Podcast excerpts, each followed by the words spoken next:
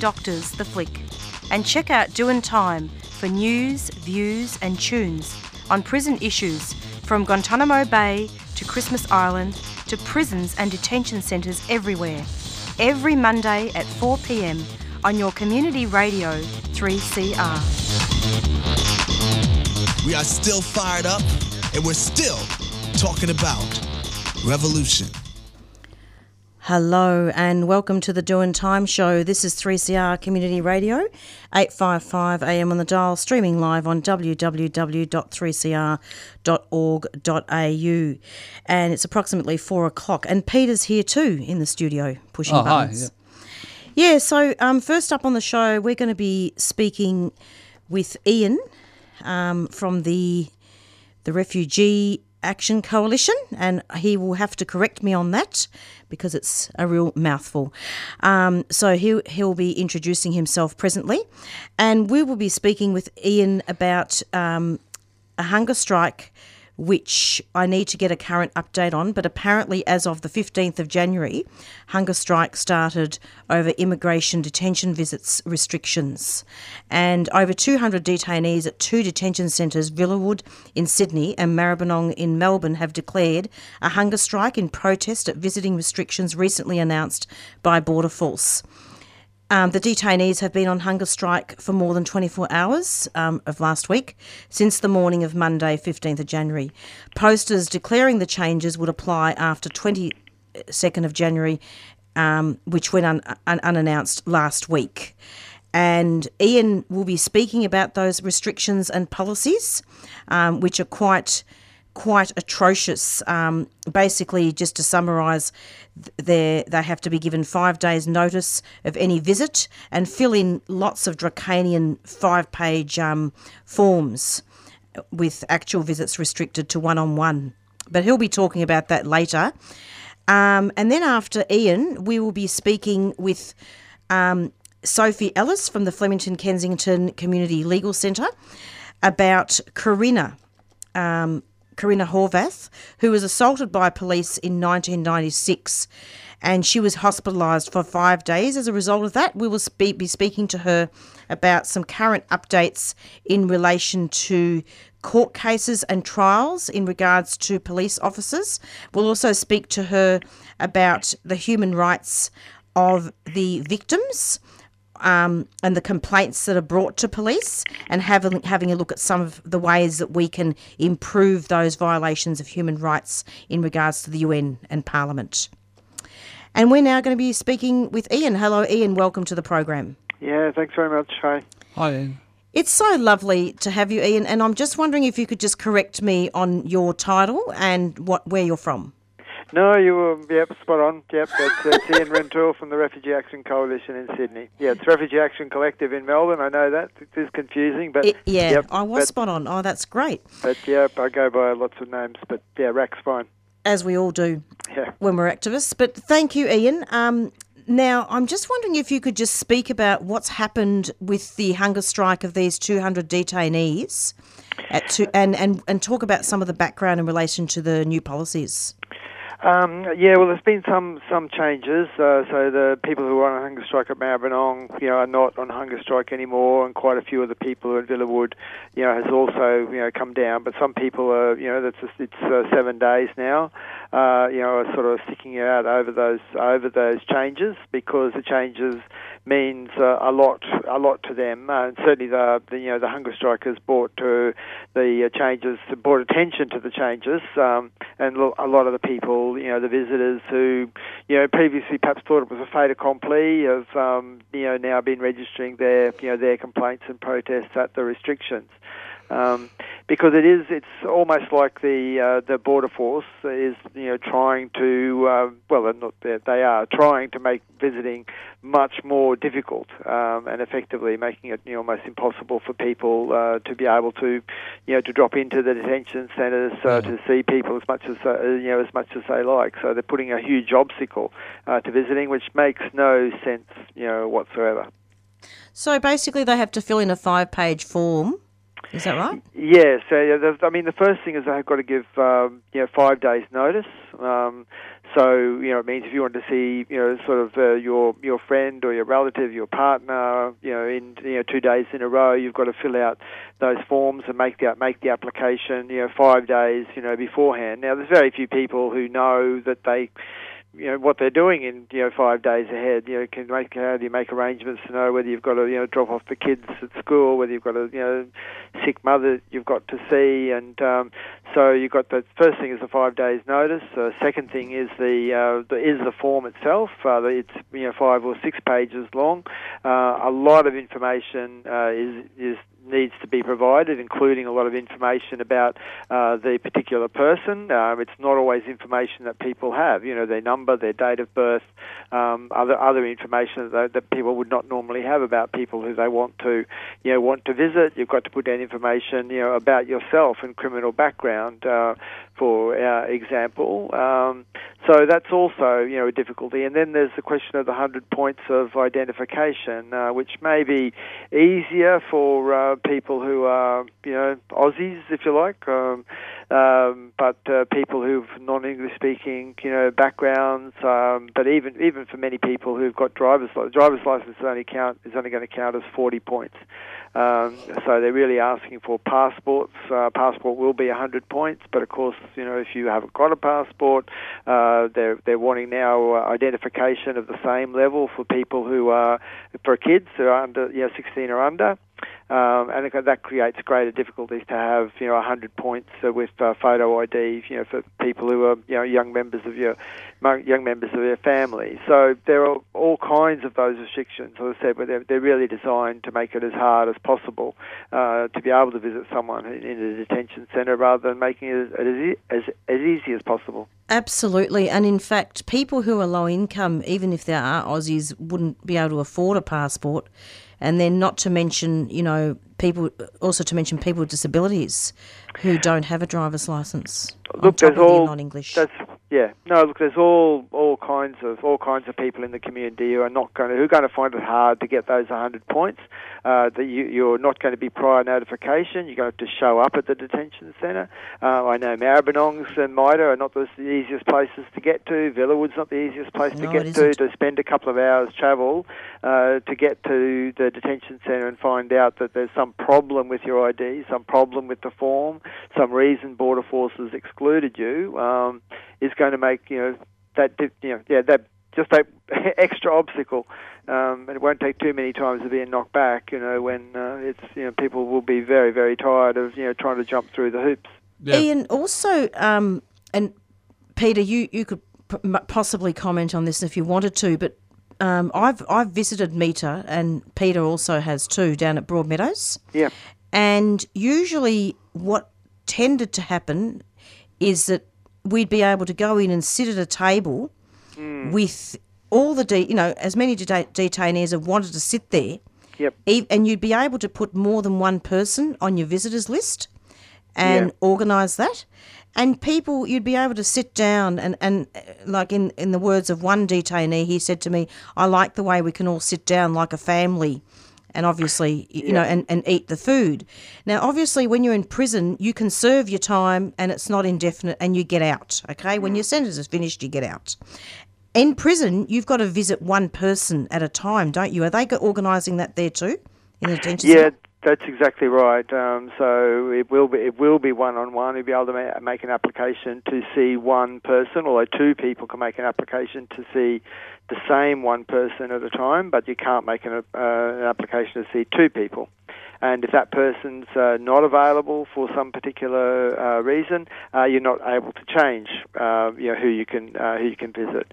Uh, so you know that's another issue. It means you can see one person at one time, you know, per you know per visit. And as you said, it will also remove the possibility of being able to um, interact, being able to see you know see people relatively freely in the you know in the visit in the visitor centre.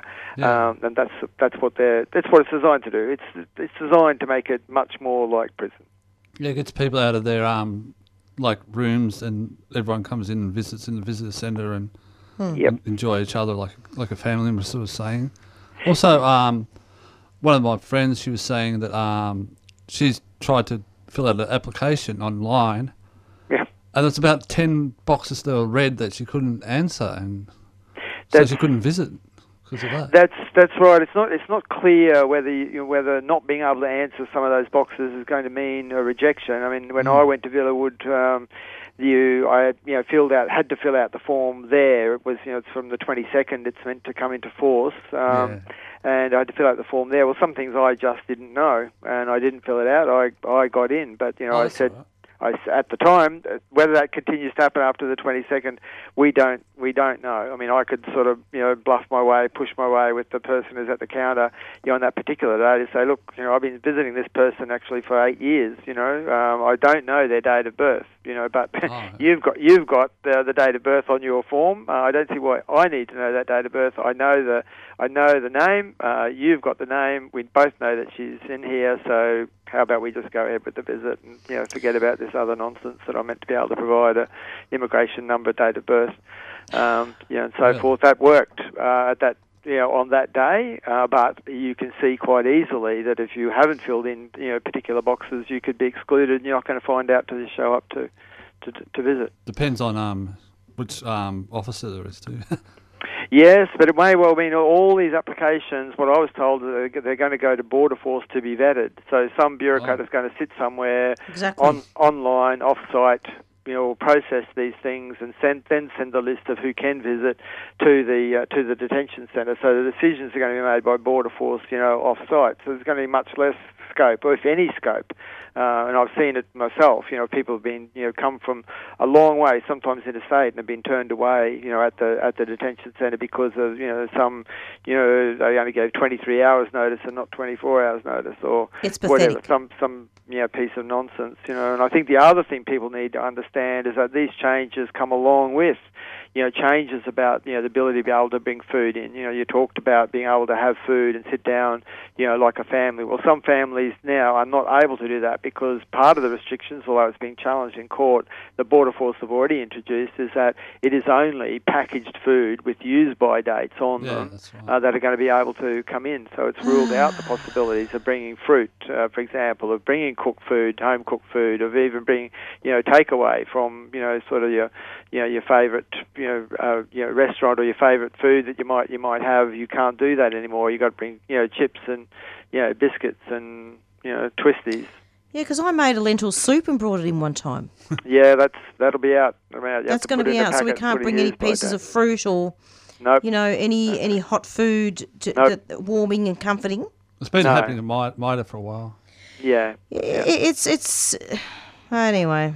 Uh, Yeah. So when does that actually go? in- Does that go to Parliament? Does it? Uh, no, it's actually just a regulation which is going to be enforced by you know by Border Force as of the 22nd. Now they say, which is what it does today. What? So it's not even going to be debated in Parliament. No, it's just a regulation that's going to be enforced in the same way that other regulations have changed. You know, like when they, you know, even the 24-hour notice was restrictive enough, and we kicked up a fuss, of, you know, about that when that was introduced in, you know, Sydney. Maybe maybe it's a year ago now. Maybe it's not quite that, but um, but that just. You know that just came in. The weight of it just came in. The changes to food. I mean, is it, that is being challenged in court. The attempt to ban mobile phones is also being, you know, challenged in court. But um, people haven't seen a way to actually challenge these um, these visiting restrictions yet. Yeah, look, this is just very cruel, degrading treatment. It's a violation of human rights, and, and Mr. Dutton is in top form, isn't he?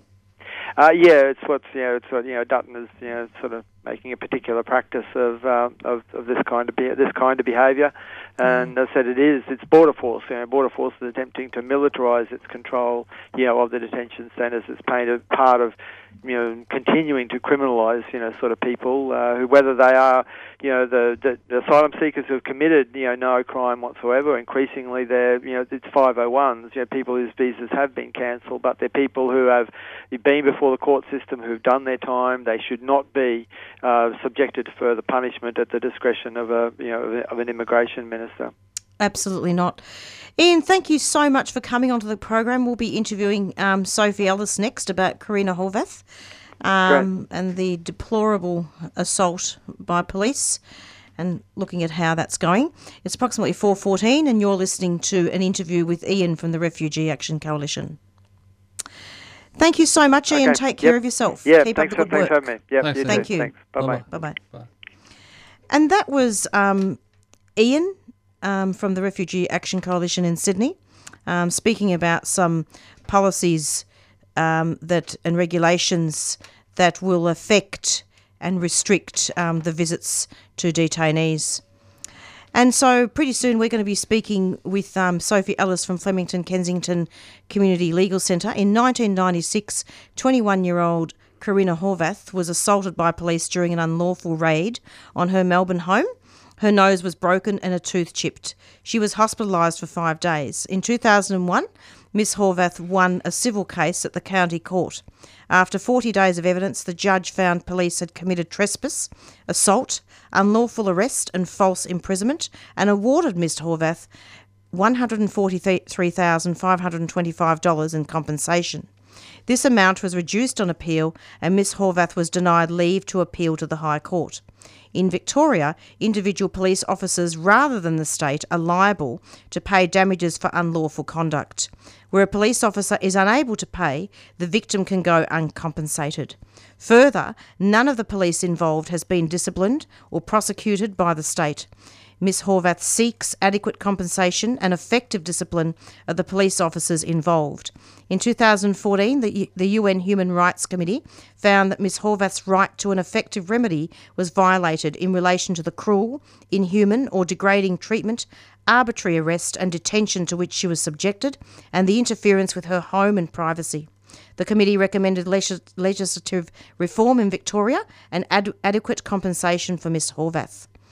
So we're going to be speaking with Sophie very soon, and I took the liberty of actually quoting some material from the website, um, a number of websites actually, just to highlight um, and introduce, given that this is a very complex matter. When we speak to um, Sophie, I just wanted to make it clear that Sophie is no longer the lawyer for Corinna. She was originally her lawyer, and the matter has been referred to IBAC. Obviously, the Doin' Time show has done extensive coverage on Corinna and, in fact, recorded an event off site where she was able to speak about it. It's taken 18 years for all this to be resolved, and it's not even resolved yet. So, we'll be speaking with Sophie presently. We do have to be careful about contempt of court. We're not going to be discussing strat- legal strategy on air. We're just going to be speaking about the update and looking at what's happening um, with police investigating police, but we will speak about um, the the the information surrounding Corinna and what's happening with the committal and, and other issues. So yeah, it's approximately four seventeen, and um, I'm going to be lining up Corinna now. Uh, sorry, um, Sophie now. And you're back with the Doing Time show, and we're speaking now with Sophie Ellis from Flemington Kensington Community Legal Centre. As I said in my introduction, we're going to be speaking about Corinna Horvath and um, and speak about her background and what's happening currently. Hello, Sophie. Welcome to the program. Hi, Marissa. Thanks for having me. It's lovely to have you, and we've got Peter here as well, my co-host. Hi, Sophie. Hi, Peter. Now, Sophie, I'm wondering if you could just um, talk to listeners um, about what's been happening with Corinna, perhaps give a bit of background and then go into what's happening currently with her. Sure, no worries. Well, um, Corinna Horvath um, is uh, a woman who, um, over 20 years ago, was actually um, really brutally assaulted by police when she was in her 20s. Um, and it's a really um, historic case um, because it's been tracking through our legal system for many years. Um, and just this week, there's been some updates which I'll come to. But essentially, police were um, attending Corinna's home without a warrant. They wanted to follow up on a, a road um, traffic offence um, that had been committed earlier that day. This is way back in 1996. And through that unlawful raid, Corinna and other occupants in the house um, were assaulted. Um, Corinna was knocked unconscious, had her nose um, broken, and was hospitalised um, for days um, as a result of injuries sustained during that raid. Um, and I suppose um, Corinna's case is really uh, a case that exemplifies um, how our system for police misconduct and how our oversight and investigation of police misconduct is broken in Victoria um, because a lot of the issues um, that happened um, for Corinna, which I'll come to, are still evident in today um, in today's system. So, um, what happened for Corinna after that assault was that she was charged with a, I think, nine offences, um, which were um, ultimately um, thrown out by the magistrates' court, um, and it was found that those um, offences were brought properly by police. Um, she went on to take a claim to the county court in Victoria, seeking compensation for damages. and ultimately, in 2001, it was found that police had, in fact, um, committed a, a, raft of tortious offences, including battery, uh, false imprisonment, malicious prosecution, um, and compensation was awarded um, to um, Corinna and other other people who were part of that claim.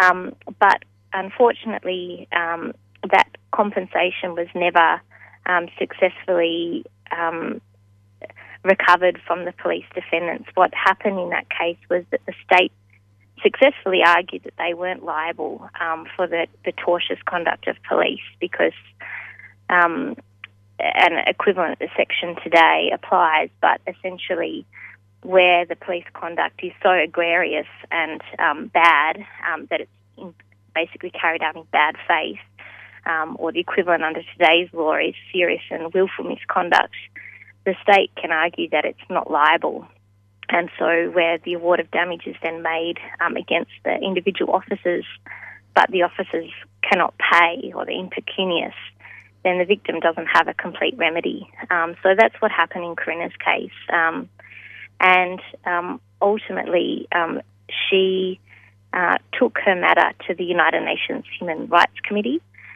Um, which governs um, and looks at how Australia is complying with its obligations under the International Covenant of Civil and Political Rights. Um, it's a, a, treaty that we are signatory to, um, and it protects a whole raft of rights, including things like um, freedom from cruel, inhumane, and degrading treatment, but also a right to an effective remedy, um, including remedies um, where rights are breached by um, officials of the state, like police officers. Um, and finally, in 2014, um, the United Nations um, Human Rights Committee said yes, Australia had breached its obligations to Corinna because she had never received an effective remedy, um, and that it needed to um, fix the situation. And part of the reason why there wasn't an effective remedy was not only did she not receive compensation and the state didn't take responsibility for the liability of its officers, um, but it found that Corinna didn't have access to an independent, impartial, prompt, or effective investigation into her human rights abuses. Um, and it said the the decision of the United Nations Human Rights Committee said that in fact this needs to occur. Part of an effective remedy is um, requiring that human rights breaches by police officers are independently um, and promptly and effectively um, investigated. And in Corinna's case, um, she she had made a complaint about the, the, conduct of the officers, but it was internally investigated. Um, and the internal investigation found that there wasn't sufficient evidence to um, pursue any disciplinary action against the officers. And um, despite um, the county court findings that were ultimately upheld by the Court of Appeal, um, that there had been um, tortious conduct carried out, um, those police officers were never disciplined. Um, so it's really very extraordinary that a, a, court of law can make such strong findings of, of fact, and yet there is no follow through in terms of disciplinary processes, and that those officers can remain employed and on the beat, um, and you know, putting other other people at risk of, of harm and be um, promoted. So, absolutely, yes, some of those officers were promoted, um, and I suppose what's what's going on right now is that um, following the UN findings, which were obviously you know really powerful. Um, and a call to action for the government. Um, the the oversight body we have in Victoria now, which is called IBAC, the Independent Broad Based Anti Corruption Commission, um, initiated a, a review um, on its um, on Corinna's case, and um, it was um, it, it um, engaged a retired judge who recommended that the officer who had broken Corinna's nose be charged. Um, so that that's slowly working its way through the system, and um, Officer Jenkin um, this week, um, and it began last week, is facing a committal hearing at the Magistrates Court of Victoria, um, where um, a decision will be made um, whether or not to um, indict him for a trial. Um, so, Oh. 20 years later, um, criminal charges are now, um, I suppose, um, the, the next step um, in this very long um, and really very awful process for a young woman who was really just seeking redress um, for um, human rights protections that Terrible. she should have been afforded. Yeah, that's right. Um, so that's that's a snapshot of the case. Uh, it took a little while to go through it. No, but it's ter- um, it's you know, really a- a important, isn't it, Sophie? To you know to Yeah. and I've let you. I wanted you to to to basically uh, speak at length about this, which is why I I didn't stop you in any way. I just wanted you to to talk about it, um, and that was great. Thank you so much. But I'm wondering Sorry. then. Um, it it's very interesting th- that it took so long. And just in terms of procedure, the the police were the policeman was arrested, no, or are they just kind of doing a committal first to see? So, sorry, say again. So the policeman was charged. back in the day. No, now, now, the- currently. Um, yeah, the policeman has been charged, um, and they've been awaiting um, this committal hearing. I think the policeman, um, from memory, charges were laid last year, um, and because of you know delays in that in the court system, it's not until now that um, the committal hearing has has been scheduled, um, and now the process will be following on the committal whether or not a trial proceeds. Can you comment on? You mentioned before that the system in Victoria is broken, and and I'm I'm assuming you're meaning about police investigating police, and you know that there's no transparency. Can you comment on that? Yeah, absolutely. So, I mean, one of the um, the, the, the biggest um, challenges Corinna had was in, in terms of accountability for what happened to her.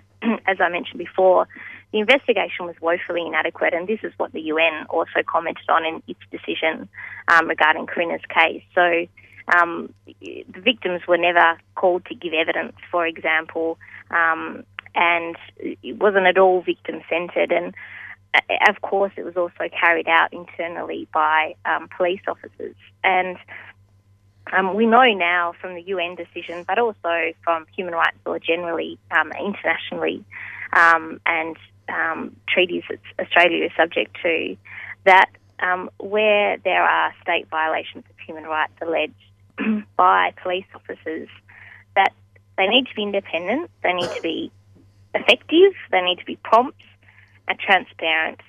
Um, and that's what we're calling on, and this still needs to occur. So today in Victoria, um, we st- we do have an an independent oversight body, as I mentioned, it's IBAC, um, but um, we know from statistics um, that the overwhelming majority of complaints that are made to IBAC about police misconduct are referred back to Victoria Police for internal investigation. Um, IBAC does have um, the power to investigate um, police misconduct complaints, but it only investigates a very small fraction of that. Its jurisdiction is very large. It also co- covers public sector corruption. Um, so it has a host of other areas that um, it, it, it looks at and, and carries out investigations into.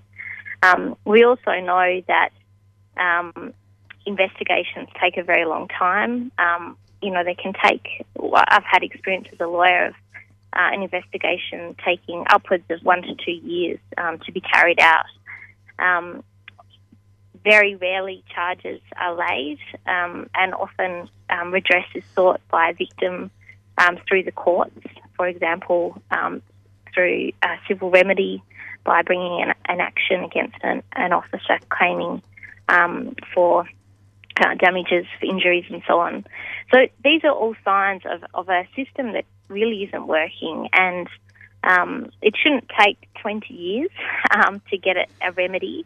Um, and we, we talk about that from Ken, the Horvath test, and that is if someone was assaulted like Corinna was back then today, um, would would they face similar hurdles and similar obstacles? And um, sadly, the, the answer is yes, that many of the obstacles remain. And, um, it, you know, it's a, it's a really awful experience for many people um, who understandably want to see um, their complaint investigated um, by a body other than um, the, the body responsible for employing the officer that has alleged to have harmed them and, and assaulted them.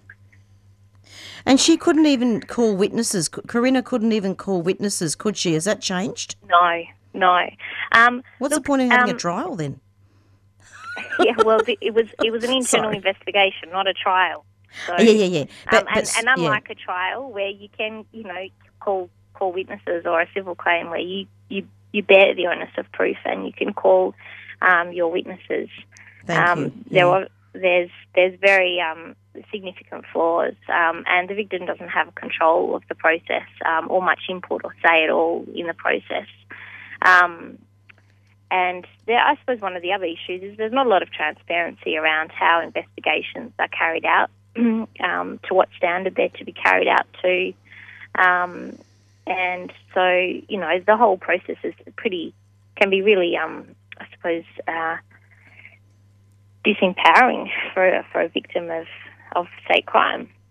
And basically, the, the, the, the victim also, and correct me if I'm wrong here, but the victim doesn't have the capacity to seek a review of that decision. Is that right? Well, the victim can seek a review of an internal um, decision um, to um, IBAC, um, but um, and there, there is an oversight body for IBAC as well. Um, but you know, the, the jurisdiction for review is relatively narrow, and you know, a lot, a lot of the time, by the time a person's gone through that process, um, they feel so disempowered and disillusioned that they don't necessarily take that step. Yeah, and so just to um, compare and, and clarify, um, Sophie, and, and I, thank you so much for, for coming on because it is quite complex, isn't it? Bear with me here. But um, okay. in terms of the, the current trial, then obviously, then Corinna would be able to call her witnesses. That's right. Yes. So Um, the, if- the witnesses if- can come. if- that's so. Um, if if a, um, this is- this is a criminal trial, so it's uh, if if um, the officer is in fact committed to trial, um, then the IBAC, which is bringing these proceedings, um, will um, have witnesses that they call and witnesses on both sides, defence and prosecution, will be called um, to give evidence. Obviously, um, you know, there are, um, without wanting to comment too much No, on no, the no. case, um, having a criminal trial, you know, um, so many years later is Mm. never ideal. Um, And this is this is why we say it's really important that investigations are carried out promptly as well, um, so that there, if investigations do find impropriety, then other judicial processes can, you know, take their proper course. Um, Absolutely, absolutely. Now, we were speaking off air today, Sophie, um, about the submission um, that was produced by Remedy Australia, which is um, the submission to IBAC inquiry into the external oversight of police corruption. And I found that to be a very informative submission. Wouldn't you agree? Yeah, it was a fabulous submission. Um, I'm ha- ha- very happy to talk about that. Um, there was a submission, as you said, to this um, parliamentary committee's um, inquiry, which is currently on foot in Victoria. So Yes. um, there's a it's essentially a committee that's set up to oversee IBAC and how it's operating, um, and it's examining um, how police corruption and misconduct um, is overseen in Victoria. and one of the questions is whether or not there needs to be um, changes to the current system. um, including, um, you know, investigations of police misconduct. The committee is due to report on the 30th of June, and there was a public um, submission process that, that's just um, concluded. Um, but it will be having public hearings Good. um, at some point, which um, people can look out for because uh, understand that um, you'll be able to attend. They'll be open to the public um, at Parliament House. But um, Remedy um, pointed out to um, the inquiry um, that there needs to be changes and that uh, the, the recommendations of the UN decision in the Horvath case haven't in fact been fully implemented. Um, so, and, and one of the key things that needs to change, um, which hasn't been implemented by the government yet, um, despite the UN decision in Horvath, is this need for um, independent um, and effective and transparent and victim-centred inve- investigations. Um, and so that's what um, one of their recommendations is, is calling for in, in terms of remedy submission. Interesting.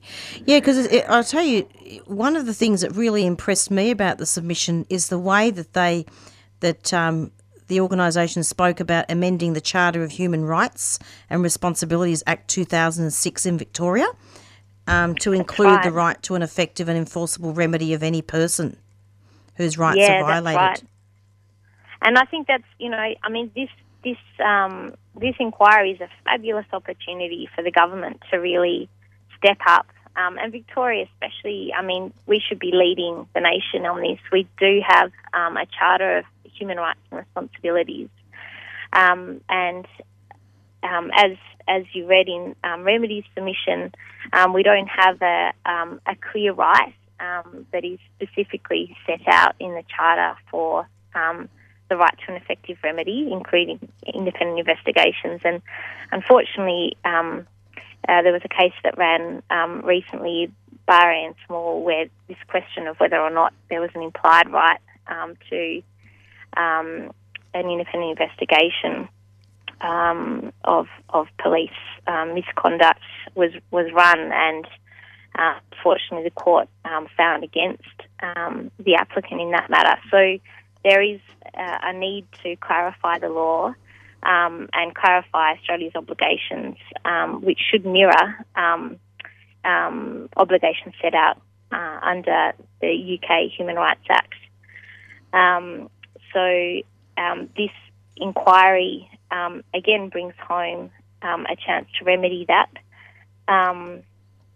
And interestingly, back in 2015, we had a, a review of the charter, um, and the government um, did um, endorse one of the recommendations by that independent review that um, IBAC be given the capacity to investigate allegations of serious human rights abuses by police and PSOs. So again, this um, inquiry is, is a chance to put that, um, um, I suppose, agreement by the government into action and actually legislate to have, you know, really a really good um, investigative capabilities by an independent body, which will restore, I think, you know, public confidence in, in the police complaint system. Absolutely, and and in fact, um, you know, the equality is not the same scheme that Victoria Police has undertaken to include human rights standards to police training. Apparently, that's not ongoing. That's only for new recruits, and I believe that Flem Ken had a lot of did a lot of work to uh, you know to get that happening. Um, and then, of course, you've you've got the the other recommendation from Remedy Australia, which which um, talks about the police having um, human rights training, which is which is terribly important. That's right, um, and it's really important that police, you know, um, right through from new recruits um, to experienced officers who have been um, in the force for you know many many years, ongoing and renewed training around human rights. Um, so I think the recommendations that um, remedies um, put forward are really fantastic ones that you know the government should really be paying um, attention to. It's approximately 4:44 and you're listening to an interview with Sophie Ellis from Flemington Kensington Community Legal Centre speaking about Corinna Horvath and some of the serious implications and, um, of her case and also looking at the inquiry. Now, just to ask you Sophie so that listeners are aware, this inquiry is an inquiry before federal parliament? That's um, before the state parliament. State parliament. parliament. Thank you. Okay. Yeah. Okay. Oh, I wish it was federal. That's right.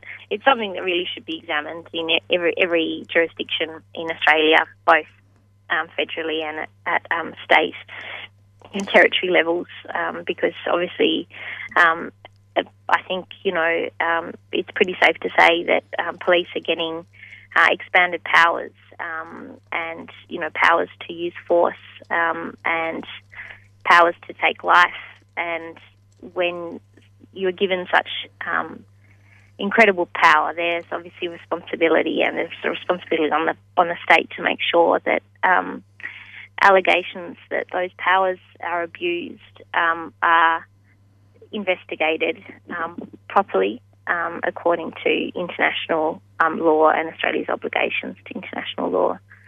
Let's hope that Corinna does get justice. Um, it's and we'll be the Doing Time show. We'll be keeping an eye on that trial, and we can perhaps talk about that once the trial is over.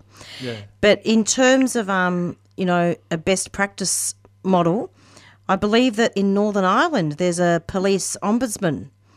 Um, That's and right. yeah, and, and it's it's a, it's a pretty good system over there at the moment, isn't it? Yeah, that's right. So um, the Northern Ireland model um, is a, an independent model where um, police complaints um, and use of um, dead, complaints around use of deadly force against um, citizens are independently investigated um, by the ombudsman. Yeah, like there's a civilian oversight here of policing and rehabilitation, isn't there? In, That's of, right. Of the police service. That's right. Fantastic. Well, we, we're, we're behind. We've got to get with the program here.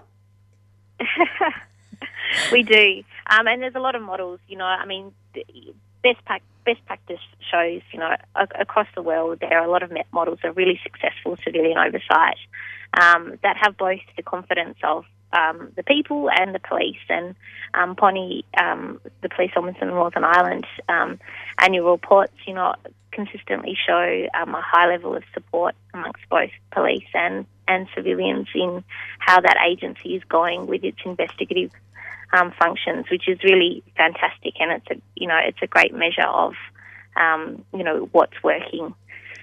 Absolutely. And so we're, we're nearing the end of the interview, but, you know, listeners just wanted to, I suppose, have listeners just think for a moment how awful it would be to have your home invaded unlawfully, to be raided, um, to be bashed, like Ms. Horvath was, to have her nose broken, and to be hospitalised for five days, and then for it to take um, approximately 18 years to have that complaint you know acknowledged. And it, it's it's extremely difficult. And and I think that this this show that we're doing now um, we we are very committed to to having people on here who are deprived of a voice and also speaking to their representatives and getting information out there so that people can make compla- effective complaints. But if the system is broken, if police are not, uh, if police are investigating police, that can become doubly difficult. Absolutely. Do you have any final comments, Sophie?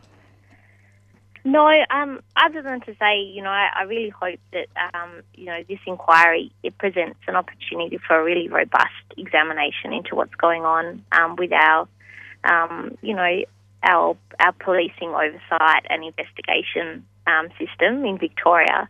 Um, and, you know, it'd be fabulous for um, as many um, Victorians who are interested to engage with it um, and with the report. And we'll obviously be watching very closely um, to see what recommendations are made by the committee, but also the government's response. And certainly we'll be hoping that the government um, uses this opportunity to make some real changes, which are really um, sorely needed. Um, well, one of the big changes that is also um, necessary is for the state to be liable for all um, police um, tortious conduct. So, and currently, which is another point that the remedy submission made, where where the state can successfully argue that the conduct um, is serious and willful um, in a, in a civil claim, and the the, the damages lie against um, the officer. So.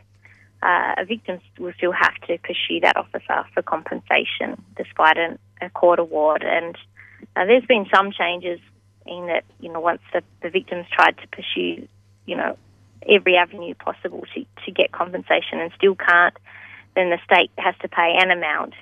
But it's still not clear what that is. Um, and, you know, this is very reminiscent of, of Corinna's case um, many years later. So, um, so many of those hurdles still exist today for people, um, and it's really it's not good enough. Um, so yeah, we're hoping for some really positive changes um, this year. So look out for them, and uh, we'll see how we go with with reform on deck. I hope so. I hope so. And uh, and uh, again, let's let's have let's have justice for Corinna. That's right. Well, great to talk to you guys. You too. Thanks again Thank for the you. opportunity to be on the show and chat about the case. Thanks a lot. Take care. Keep up keep up, uh, up the good work. Bye. Thank you. Bye. Bye. And that was Sophie Ellis from Flemington Kensington Community Legal Centre speaking about Corinna Horvath. And um, we actually have some current information there that there's a policeman going on trial for, for the unlawful raid and, and bashing that happened in 1996. Just very quickly, Remedy Australia is a national non governmental, non profit human rights monitoring organisation which believes Australia should comply with UN decisions on human rights complaints, both, both past and future. And they're very much into um, helping to um, make helping the UN or believing that the UN should be more powerful. And their website, if you want to have a look, is um, www.remedy.org.au. And it's approximately 4.52. Um, I'm not sure if we've got time for an announcement before we finish, Peter. Yep, go for it. Thank you. Able Bodied Australia does not realise that people with disabilities across the board are being discriminated against. Then the government to demand that we go out and get a job without removing the disincentives like the lack of access to transport and community infrastructure, without providing accessible buildings that can provide barrier-free employment. I'm not getting a fair go and I don't like it and I'm saying so. You're listening to 3CR, 855 on the AM dial. And you're back with the Doing Time Show. Thank you to all our guests for coming in. Listen to the bod- podcast if you missed um, some or all of the show. And stay tuned every Monday from 4 to 5 p.m. for the Doing Time Show. We're going out now with our theme song, Black Fellow, White Fellow from the Warumpi Band. It's goodbye from Marissa. Thanks, guys. Um, have a good week. And Beyond, Um, you Beyond Zero up next. Bye. See you soon.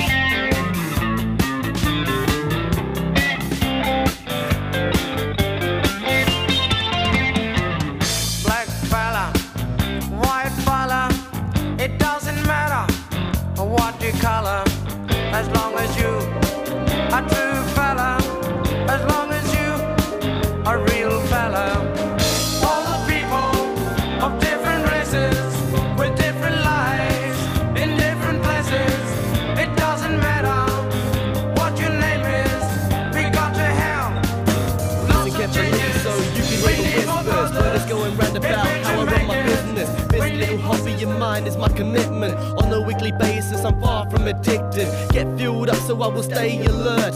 This is how I motivate, this is how I work. I will explain more in the second verse. There's less to hide for what it's worth. Thanks to Andrew McSweeney. How do I thank you dearly? This song is how you could hear me. Tune in, hoping it's sounding clearly. Now I'm in the panel running it like a pro. I am for DJ, I am for host. Give me your music, I'm willing to promote. Urban Voices is the name of my show. The sound is bouncing.